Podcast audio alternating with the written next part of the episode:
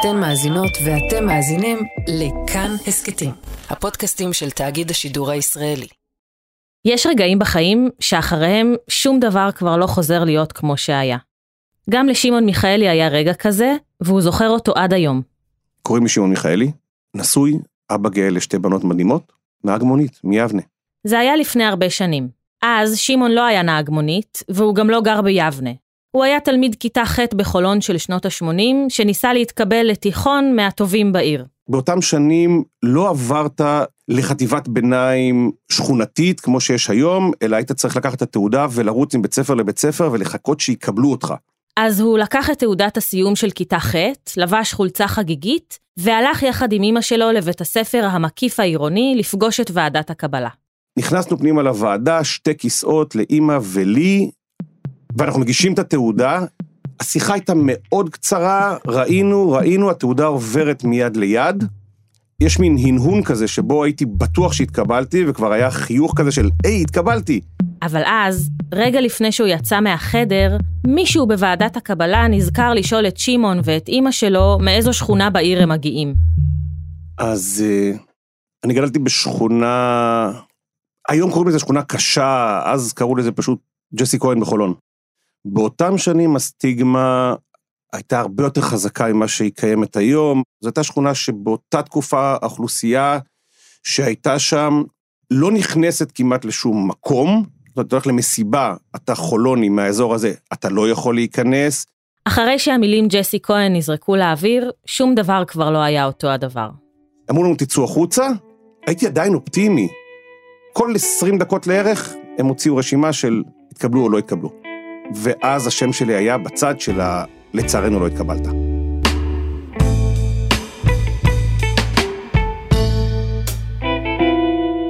היי, אתם על חיות כיס, אני שאול אמסטרדמסקי. ואני שירה קדרי עובדיה, כתבת החינוך של הארץ. והיום אנחנו עומדים לחטט באחד הפצעים הפתוחים הכי כואבים בהיסטוריה של מדינת וכלכלת ישראל, בסיפור של החינוך המקצועי. אם למדתם במערכת החינוך בשנות ה-90 או 2000, יש סיכוי שאתם בכלל לא יודעים על מה אנחנו מדברים. אבל בעשורים הראשונים של מדינת ישראל, בתי הספר המקצועיים הכשירו תלמידים לעולם העבודה, במובן הכי מילולי של המילה. כלומר, היו בהם גם לימודים עיוניים רגילים, כמו מתמטיקה או תנ"ך או אנגלית, אבל בהיקף מאוד מאוד מצומצם, לא כזה שמאפשר להגיע לתעודת בגרות או למערכת ההשכלה הגבוהה. בראש ובראשונה, התלמידים שלמדו בבתי הספר המקצועיים למדו מקצוע, תפירה או רתכות או חשמל או מכונאות. אנחנו תכף נגיע לכל המגמות האלה, אבל בואו נחזור שנייה לשמעון מיכאלי במקום שבו השארנו אותו. בשכונת ג'סי כהן בחולון, אחרי שלא התקבל לבית הספר התיכון שרצה. לא התקבלת לתיכון שניסית, או לחטיבה שניסית. מה קרה אז? הגעתי לבית ספר לנגרות. קראו לה ספיבק. היו ארבעה מגמות. נגרות שבה אני למדתי, חשמל, אופנה וספרות. אמרו לי, אתה רוצה ספרות? אמרתי, לא. אמרו, תראה, זה או חשמל או נגרות, יש מקום בנגרות. אמא שלי רצתה לסיים את זה ולהיכנס כבר ולחזור הביתה. אז נרשמתי לנגרות וחזרנו הביתה. בית הספר המקצועי לא באמת הפך את שמעון לנגר. למען האמת, הוא היה נגר ממש ממש גרוע. המורים במגמה עצמה רצו שנצא נגרים. אני חושב ש-70% מאיתנו לא מתאימים למערכת הזו של להיות נגרים. זה פשוט לא אנחנו. אז עבדו איתנו כמו בכיתת מלאכה. אז מי שהיה מוכשר, היה מוכשר וקיבל את הפרויקטים הגדולים, תעשה את זה ואת זה ואת זה. הם מי שהיה פחות מוכשר, אני ביניהם. שייפנו את המגירות וסידרנו את הדלתות שיהיו מאוזנות, לא יותר מזה, כדי לקבל 80 במגמה, ובזה זה נגמר. היום יש לך איזה גישה לנושא הזה, כשאתה רוצה כיסא חדש, אתה בונה אותו בעצמך? אני מתקשה עם איקאה. שמעון מיכאלי הוא מהאנשים האלה שמצליחים תוך רגע לקשור שיחה עם כל בן אדם שהם פוגשים.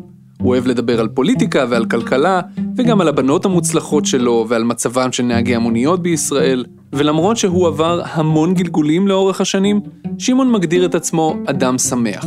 ובכל זאת, למרות שלא קל להוציא את זה ממנו, הוא חושב שמסלול החיים שלו היה יכול להיות שונה לגמרי אם אז, בכיתה ח', היו מאפשרים לו ללמוד בבית ספר שבו לומדים מתמטיקה ואנגלית לתעודת בגרות.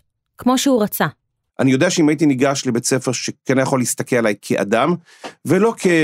יאללה, הוא סיים עוד שנה, עברנו אותו הלאה, נגיע י"ב, תודה רבה, שלום חבר'ה, על הכיפאק. יש לכם תעודת מקצוע, תעשו איתה. העתיד יכול היה להיות שונה. שמעון, למה שלחו אותך לתיכון המקצועי הזה? אתה יודע, זה נורא פשוט. צבע עור, ומאיפה אתה מגיע, ובזה זה נגמר. שוב חוזר מחזה יומיומי כמעט בנמל חיפה ובשדה התעופה בלוד. עולים באים. ממזרח אירופה... כדי להבין יותר טוב את הסיפור של שמעון ושל בוגרים אחרים של בתי ספר מקצועיים, צריך לחזור אחורנית, למדינת ישראל של שנות החמישים. מה שאנחנו רואים בשנות החמישים והשישים ולתוך שנות השבעים, זה גידול מאוד מאוד מהיר של החינוך המקצועי. זה דוקטור יריב פניגר מהמחלקה לחינוך באוניברסיטת בן גוריון. עכשיו, זה לא סתם גידול של החינוך המקצועי, אלא זה גידול של החינוך המקצועי שמגיע יחד עם גלי העלייה, בעיקר מצפון אפריקה. זאת אומרת, יש כאן איזשהו חיבור בין קליטת העלייה מצפון אפריקה לבין החינוך המקצועי שמאוד מאוד גדל. עד שנות ה-50, לפני הקמת המדינה, כמעט שלא היה בישראל חינוך מקצועי. בתי הספר שהיו כאן הוקמו על ידי העולים שבאו מאירופה על פי המודל של הגימנסיות שם. בתי ספר עיוניים שהעניקו השכלה כמה שיותר רחבה, וכיוונו את הבוגרים שלהם להמשיך לאוניברסיטה.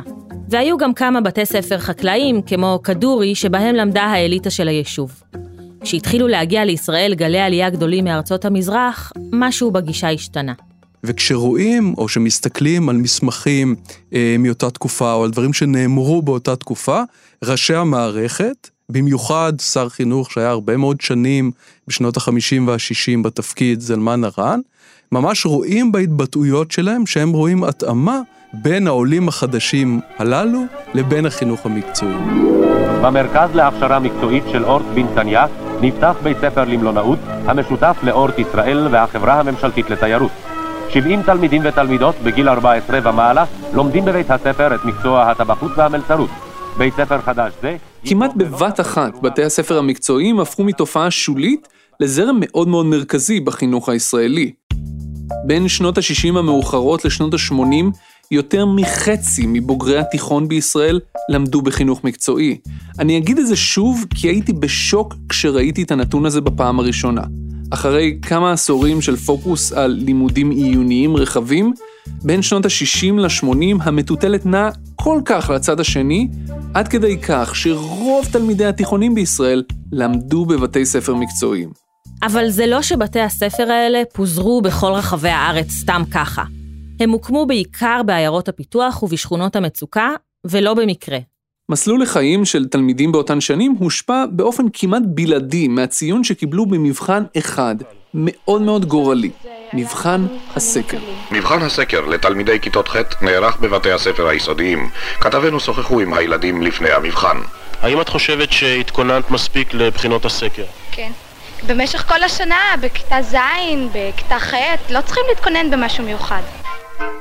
מבחן הסקר היה מבחן שהתקיים בסוף כיתה ח', בעצם בית הספר היסודי, או העממי כמו שהוא נקרא אז, הסתיים בכיתה ח', והוא בעצם היה צריך לקבוע האם הם מתאימים לחינוך עיוני, מקצועי. ככה זה נשמע במערכון של היהודים באים על מבחני הסקר. זוהי מצנפת המגמות. למצנפת קסומה זו יש את היכולת לזהות את המיומנויות המיוחדות של כל ילד וילד, ולהתאים לו את הייעוד שלו. יעלה ויבוא יותם וייס. מה יש לנו פה? ארכיטקטורה! הבא בתור! ציון סוויסה! סוויסה! מכונאות רכב! מה? אבל רציתי ללמוד פיזיקה. אין צורך לקלל ציון. הלו, הלו, מה מכונאות? תנו לי שנייה להתעכב על הנקודה הזו.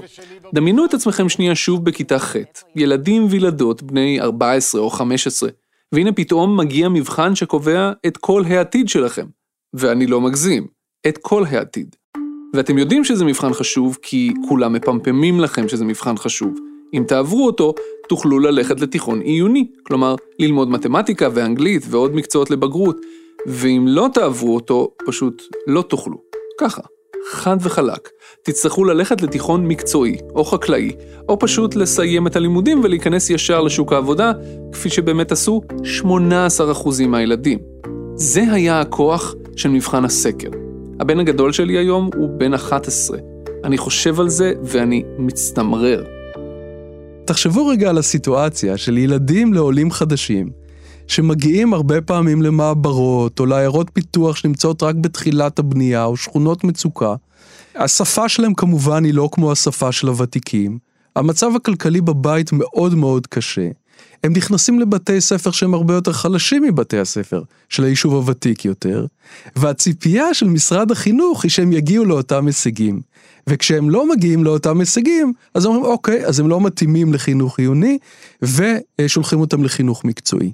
לפי פניגר, במשרד החינוך באמת האמינו שהחינוך המקצועי הוא הפתרון הטוב ביותר בשביל ילדי הפריפריה. אם ההישגים שלהם ממילא נמוכים, לא עדיף שכבר יהיה להם מקצוע מועיל ביד שיעזור להם להתפרנס אחרי שיסיימו את בית הספר? הנה מה שהיה לשר החינוך זלמן ארן לומר ב-1963. לא הייתי רוצה שבעיירות הפיתוח ייתפסו לסנוביות הזאת, להכניס את הילד לבית הספר התיכון, אפילו הוא מחבל בילד. הסנוביות הזאת מביאה לידי כך שאלפי ילדים הנדחפים בידי הוריהם לבתי הספר התיכוניים אינם מסיימים את לימודיהם בהם, ובכך הם מחבלים בעצמם ומחבלים בילדים אחרים הלומדים בכיתה. אבל האמת היא שההישגים הנמוכים בלימודים הם רק חלק מהסיפור. זו הייתה תקופת התיעוש של ישראל, מדינה צעירה שקמים בה עוד ועוד מפעלים גדולים. מפעל פולגת בקריית גת, מפעל חדש של קיטן בדימונה ועוד המון מפעלים. ומפעלים, מה לעשות, זקוקים לידיים עובדות. הרבה ידיים עובדות. עכשיו, מי הקים את המפעלים בעיירות הפיתוח? זה שוב דוקטור יריב פניגר. זה או ההסתדרות על שלוחותיה, או בעלי הון שהיו מקושרים לממסד, ובעצם אפשר בהחלט לחשוב על כך שהממסד אה, רצה לדאוג שיהיו עובדים מקצועיים לאותם מפעלים. אז יש לנו פה בעצם שילוב של כמה כוחות שעובדים ביחד, כולם כנגד אותם ילדים וילדות של עולים בעיקר מצפון אפריקה שהגיעו בשנות ה-50 וה-60. הילדים שלמדו בבתי הספר המקצועיים פשוט הוסללו לעבודה במפעלים. כן, המילה הזו, הוסללו, כמעט מבלי שהייתה להם ברירה אחרת. מערכת החינוך החליטה עבורם מה יהיה מסלול החיים שלהם, והציבה בפניהם תקרת זכוכית שקשה מאוד לפרוץ אותה. אחד החסרונות הבולטים של החינוך המקצועי בישראל הוא שהוא חסם את האפשרות להשכלה גבוהה. והשכלה גבוהה הוא מסלול המוביליות המרכזי בחברות מפותחות. גם מבחינה תעסוקתית, גם מבחינה חברתית, גם מבחינה פוליטית. ובעצם אפשר לומר שציבור מאוד גדול, בעיקר מזרחי, המדינה, באמצעות הפנייה לחינוך המקצועי, חסמה את המוביליות שלו. אם אתם אומרים לעצמכם עכשיו, יאללה נו, זה סתם מיתוס, אז לא, זה לא מיתוס, הוא מגובה במספרים לחלוטין.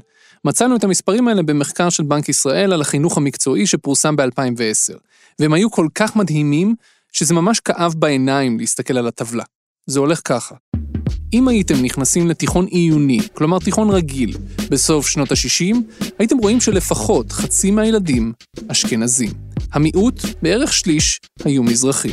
אם הייתם חוצים את הכביש ונכנסים לתיכון מקצועי, כזה שמלמדים בו מקצועות כמו נגרות או ספרות, אבל בלי תעודת בגרות, המצב היה בדיוק הפוך. לפחות חצי מהילדים היו מזרחים, והמיעוט, שליש, היו אשכנזים. או בקיצור, זה לא מיתוס בכלל. אני אשים לינק למחקר המלא בטוויטר שלי כדי שתוכלו לקרוא בעצמכם.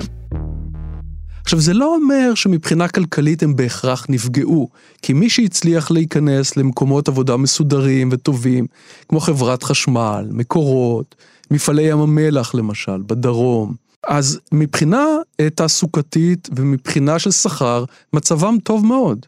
אבל מצד שני, מי שלמשל עבד במפעלים כמו פולגת, או מפעלי מזון או מתכת שנסגרו בעיירות הפיתוח בשנות ה-80 וה-90, מצבם היה גרוע מאוד. כי בעצם הכישורים שלהם לשנות קריירה היו מאוד מאוד מוגבלים. וזאת גם בעיה נוספת של חינוך מקצועי, שבעצם שולחים תלמידים בגיל מאוד צעיר למסלול שמכתיב להם במידה רבה את כל החיים שלהם, לפחות החיים התעסוקתיים שלהם. לפי מחקר של מרכז טאוב מ-2019, הסיכוי של מי שלהורים שלו יש השכלה אקדמית להמשיך בעצמו ללימודים באקדמיה, גבוה בהרבה מזה של מי שלהורים שלו אין תואר אקדמי. לפי נתוני הלמ"ס לשנת 2020, הסיכוי של מי שגדל ביישוב חזק מבחינה סוציו-אקונומית להגיע לאקדמיה, גבוה כמעט פי שניים בהשוואה למי שגדלו ביישובים חלשים. במילים אחרות, ספרו לי איפה גדלתם ואיפה ההורים שלכם למדו, ואומר לכם מה הסיכוי שתגיעו לאוניברסיטה. זו המהות של ההסללה.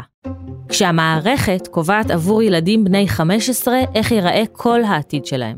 היום כבר כמעט שאין בישראל בית ספר כמו זה ששמעון נשלח אליו בשנות ה-80 ללמוד נגרות. 50 בתי ספר כאלה בלבד פועלים היום, ואלה מוסדות קטנים יחסית, שמיועדים ברובם לנוער נושר, והם משתייכים כמעט כולם למשרד העבודה והרווחה ולא למשרד החינוך. לומדים בהם בערך עשרת אלפים תלמידים בלבד, מספר די שולי בהשוואה לכמעט חצי מיליון תלמידי תיכון במערכת החינוך הרגילה. ועדיין, זה לא שהחינוך המקצועי של משרד החינוך מת לחלוטין.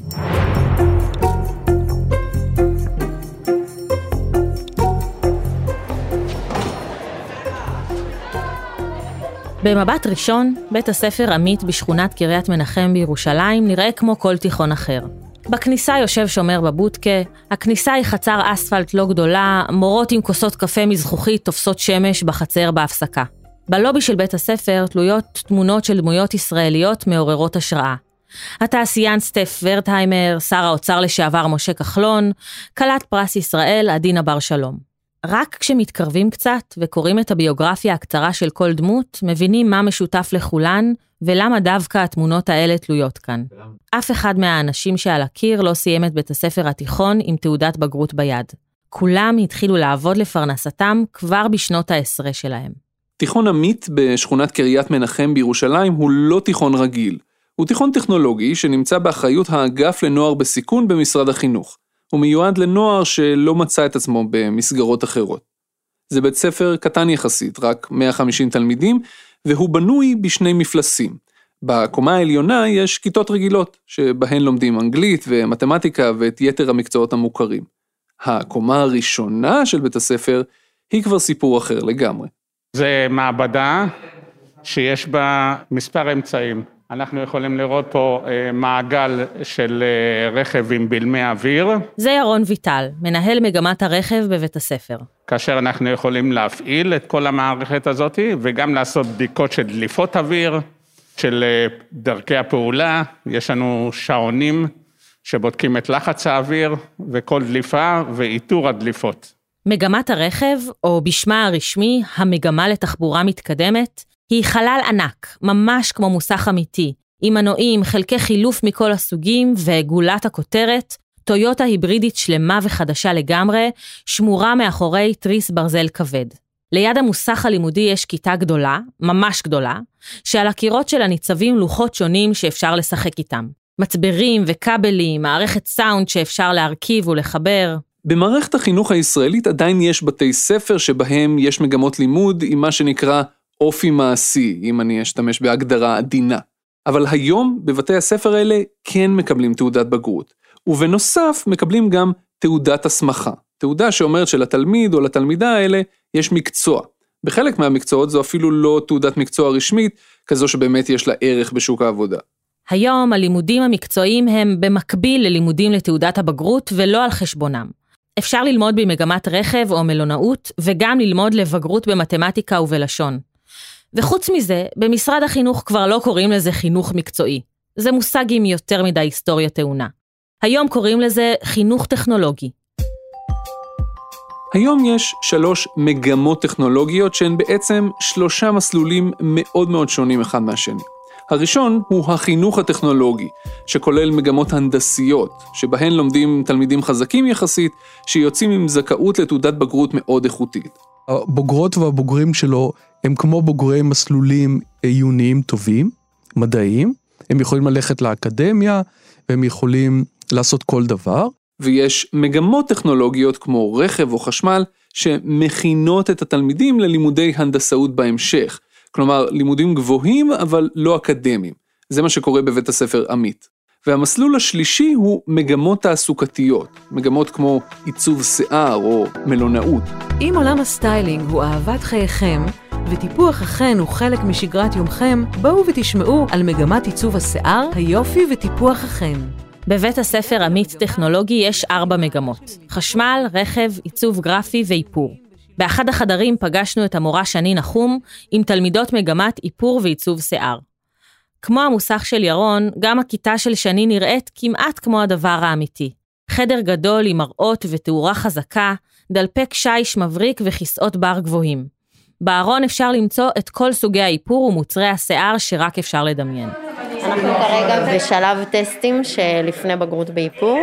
הם, הם בעצם מתאמנים על הלוק שהם בנו ויצרו, ובעוד שבועיים הם הולכים ממש לבצע את זה בלי עזרה שלי, בלי הדרכה שלי, אחרי שהם אתי יצחקי, מנהלת בית הספר, צועדת לאורך המסדרון הארוך המושע בצרור מפתחות ענקי.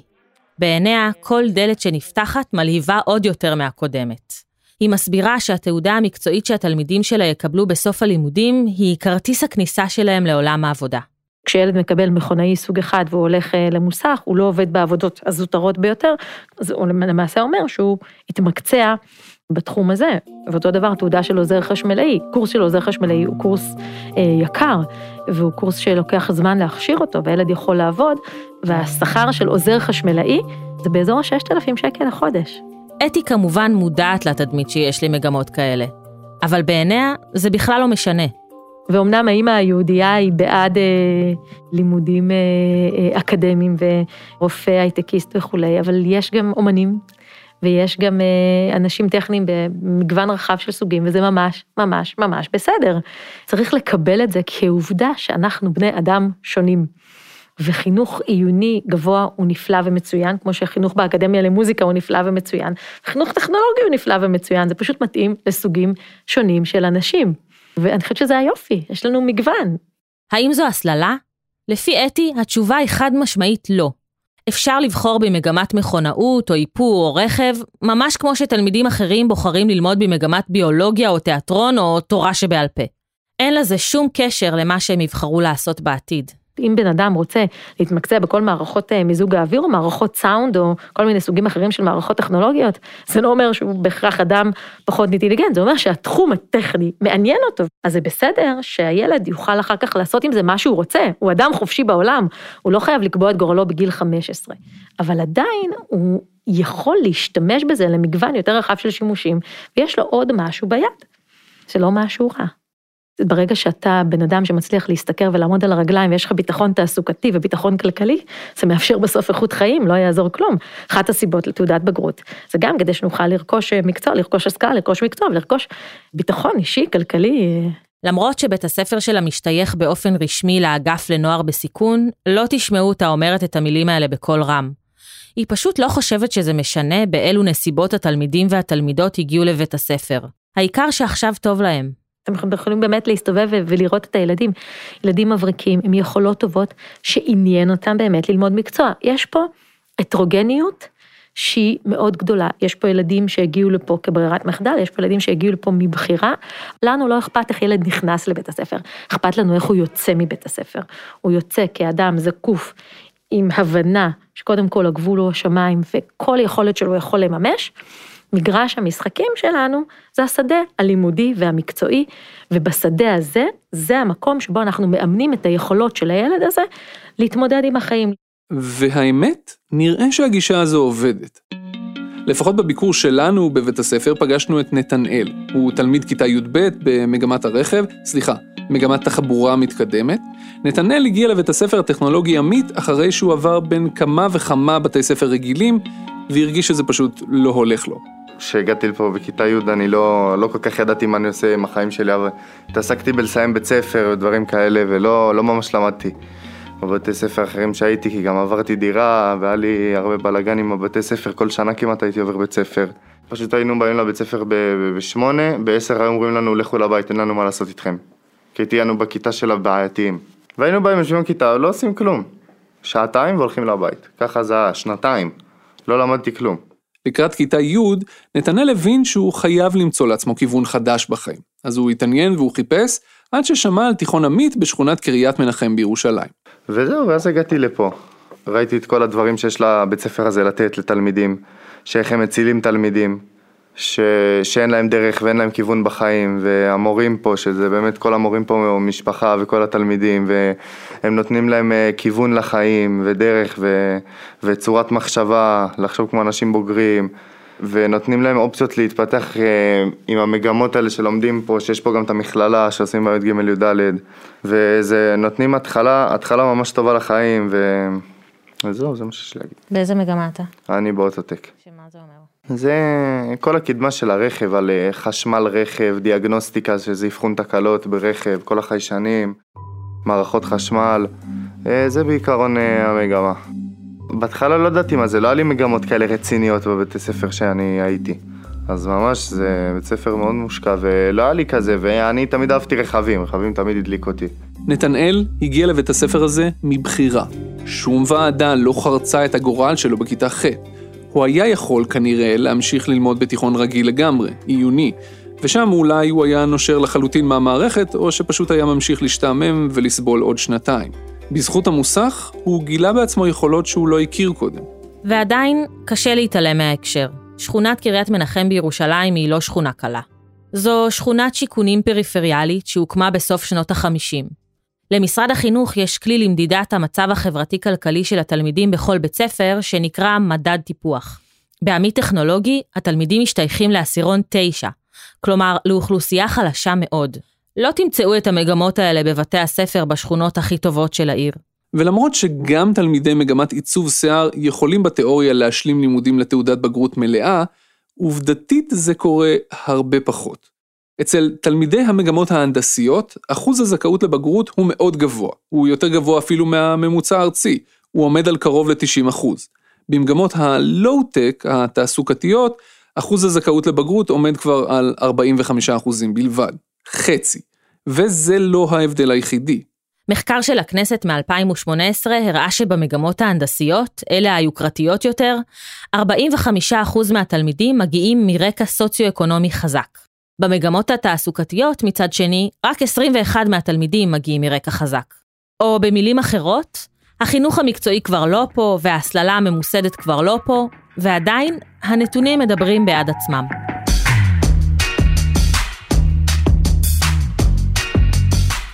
ב-2014 ראש הממשלה היה בנימין נתניהו, וסילבן שלום היה השר לפיתוח הנגב והגליל.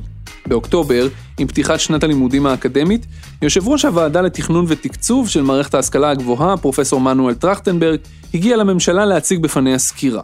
טרכטנברג הציג נתונים שהראו שבערך חצי מבוגרי התיכונים לא יגיעו בכלל למערכת ההשכלה הגבוהה, ולכן הוא הציע לממשלה לדון ברצינות בהקמה לתחייה של מערך החינוך המקצועי. וההצעה הזאת לא עברה כל כך טוב. לפי הפרסומים, השר סילבן שלום התחיל לצעוק על ראש הממשלה נתניהו שהוא רוצה לפתוח בתי ספר מקצועיים לרתכים ופחחים, ושוב להנציח את הפערים בין אשכנזים למזרחים. שהבן שלך יהיה פחח, זו הייתה הכותרת בוויינט. אגב, סילבן שלום קיבל גיבוי גם מהשרים עמיר פרץ ומאיר כהן, שניהם בעצמם בוגרים של חינוך מקצועי. אז האם חינוך מקצועי הוא פתרון מצוין למי שפשוט לא מתאים לו ללמוד באקדמיה? או שגם היום, כמו אז, הוא פשוט דרך להסליל נערים ונערות מסוימים ומסוימות לעבודות צווארון כחול, עבודות פיזיות. דוקטור יריב פניגר חושב שהאפשרות השנייה היא האפשרות הנכונה. אנחנו רואים בצורה מאוד ברורה שאותם ילדים שנשלחים למסלולים המקצועיים האלה, הם כמעט תמיד ילדים ממעמד סוציו-אקונומי נמוך. ואז ההסללה הזאת בעצם משרתת את מה שנקרא שיעתוק חברתי. התמיכה בחינוך מקצועי היא לא מופרכת לגמרי. הטיעונים בעד החינוך המקצועי הם שהוא מקטין נשירה של נוער שאחרת ינשור לחלוטין מתוך המערכת. יש בני נוער שלא יעשו תעודת בגרות עיונית לא משנה מה, זה פשוט לא מתאים להם. ובמקום שהם ינשרו מבית הספר, עדיף שהם ירכשו מקצוע. נער כמו נתנאל למשל. חינוך מקצועי עשוי להגדיל את המוביליות החברתית של אותו נער וגם את ההכנסה העתידית שלו. כלומר שהוא יסייע בצמצום פערים. מחקר של בנק ישראל מ-2010 בדק בדיוק את הטענות האלה. זוכרים את מבחן הסקר?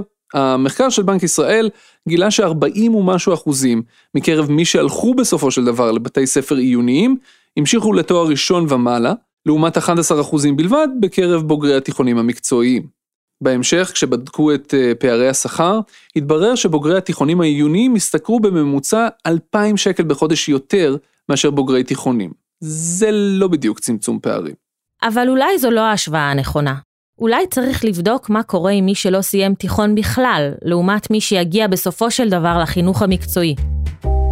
מחקר של משרד הכלכלה מ-2015 הראה שהחינוך המקצועי אכן מסייע בהקטנת הנשירה, ושאם משווים את הנתונים של בוגרי החינוך המקצועי אל הילדים והילדות שלא סיימו תיכון כלל, מצבם של בוגרי החינוך המקצועי טוב יותר, שיעורי התעסוקה שלהם גבוהים יותר, ורמת השכר שלהם תהיה גבוהה ב-10% בממוצע. כך כן נראה צמצום פערים. יש מדינות שבהן החינוך המקצועי הוא לא מילת גנאי טעונה כפי שהיא הפכה להיות בישראל. במדינות כמו גרמניה או שווייץ, שיעור התלמידים שפונים לחינוך מקצועי עדיין גבוה מאוד.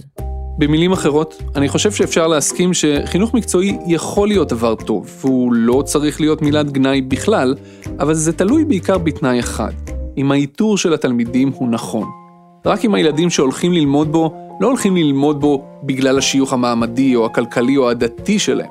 הוא יכול להיות דבר טוב אם הילדים שהולכים ללמוד בו, הולכים ללמוד בו מהבחירה שלהם, כי זו התשוקה שלהם, או כי זו המסגרת שהם מרגישים שמתאימה להם, או אם בתי הספר האלה לא חוסמים את האפשרות של הילדים האלה ללכת בעתיד להשכלה הגבוהה אם יבוא להם. זה הפצע שהחינוך המקצועי פער בישראל בשנות ה-60 וה-70 וה-80, וזה מה שאנחנו צריכים לוודא שלא חוזר על עצמו היום בגלגול אחר. זה אומר שמבחינה מספרית, בחינוך המקצועי צריכה להיות אותה חלוקה בדיוק של מזרחים ואשכנזים כמו באוכלוסייה הכללית, וגם שאין שם יותר ערבים או רוסים או אתיופים או כל אוכלוסייה אחרת שמבחינה סוציו-אקונומית היא במצב פחות טוב. ואני לא בטוח שהגענו לנקודה הזו. למען האמת, אין לנו פשוט שום הוכחה, לא לפה ולא לשם, אם מערכת החינוך בישראל יודעת לאתר את הילדים האלה בלי לעשות פה איזושהי אפליה. למעשה, דוקטור יריב פניגר מאוניברסיטת בן גוריון אומר שהתשובה היא לא, אנחנו ממש לא במצב הזה. גם היום אנחנו מכוונים ילדים מסוימים לתוך עתיד שהם לא באמת היו בוחרים בו בעצמם. רק שעכשיו אנחנו פשוט קוראים לזה בשם אחר. לא כולם צריכים לעשות בגרות, למרות שהיה עדיף, ובוודאי שלא כולם צריכים ללכת לאוניברסיטה. השאלה היא מי הולך ומי לא הולך.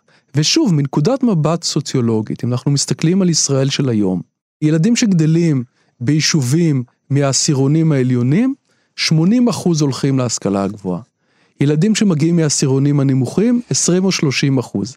אז זה לא עניין של בחירה של מי הולך או לא הולך להשכלה הגבוהה. יש פה מידה רבה של הסללה, שהיא חלק ממנגנון מאוד חזק של שעתוק חברתי, ובישראל הפערים הם מאוד מאוד גדולים, הפערים החברתיים, ומערכת החינוך, דרך ההסללה, עוזרת לפערים האלה להישאר. היום לא ממש מדברים על הסללה, בטח לא בהקשר של בתי ספר מקצועיים. זה כבר לא אישיו כמו פעם, פשוט כי בתי הספר המקצועיים מאוד דעכו. אבל גם מבלי לדבר על זה, זה שם. בתיכונים רבים יש את הכיתה המדעית, איפה שלומדים כל המצטיינים, ויש את כיתת מב"ר שמיועדת לתלמידים מתקשים יותר. יש חלוקות להקבצות וליחידות, וכל מיני מנגנונים אחרים של מיון וחלוקה, שמאותתים לתלמידים מסוימים שהם עוד יגיעו רחוק, ולתלמידים אחרים שהמערכת חושבת שאין להם באמת סיכוי, ושהם פשוט צריכים להסתפק בלעבור, וזהו. היום יש לנו בעצם מנגנונים שהם הרבה יותר סמויים. למשל מדברים על בחירה. תלמידים הרי בוחרים מקצועות הגברה. אבל גם הבחירה הזאת היא תמיד בחירה שמאוד קשורה להישגים קודמים, וההישגים הקודמים קשורים לרקע החברתי שממנו תלמידים מגיעים. מורים ומורות עדיין מפעילים את ההטיות החברתיות והתרבותיות שלהם כשצריך להחליט האם תלמיד או תלמידה ילכו למגמה כזאת או אחרת. אז התמונה היא, היא מורכבת, והמסקנה שלי שהבעיה הבסיסית כאן היא לא בהכרח ההבחנה בין עיוני למקצועי, אלא הרבה פעמים הבעיה היא עם מי אתה לומד ואיך אתה לומד. תלמיד ששמים אותו במסלול שמסומן כמסלול חלש, מפתח ציפיות נמוכות יותר לגבי העתיד, במיוחד לגבי השכלה גבוהה. ולכן אנחנו צריכים לחשוב על הדברים בצורה הרבה יותר מורכבת היום. שמעון מיכאלי, ממגמת הנגרות בחולון של שנות ה-80, המשיך אחרי הצבא ללימודים מקצועיים מסוג אחר, בבית הספר למלונאות של תדמור. הוא מספר שזו הייתה אחת התקופות הכי מאושרות בחיים שלו. אז אני לא מסתכל לראות מה היה קורה אם, כי זה לא משנה. אתה מגיע לגיל שזה כבר לא משנה. אתה לומד להילחם על מה שיש כל יום, להסתכל על הטוב שיש ב... ב... ולהמשיך איתו הלאה, זה נשמע נורא, ומה זה יעזור? הבנות שלי יודעות שאבא שלהם חכם ב... בסדר, ואשתי מבינה שהבעל שלה מספיק אינטליגנטי לנהל איתו שיחה על הכיפאק, וגם הנושאים שלי שאומרים, וואו, איזה כיף, דיברנו עם מישהו נחמד. אז כרגע זה המצב הכי טוב שיש לי כרגע. אם משתפר, ניצחתי את העולם. אם לא, גם כן ניצחתי.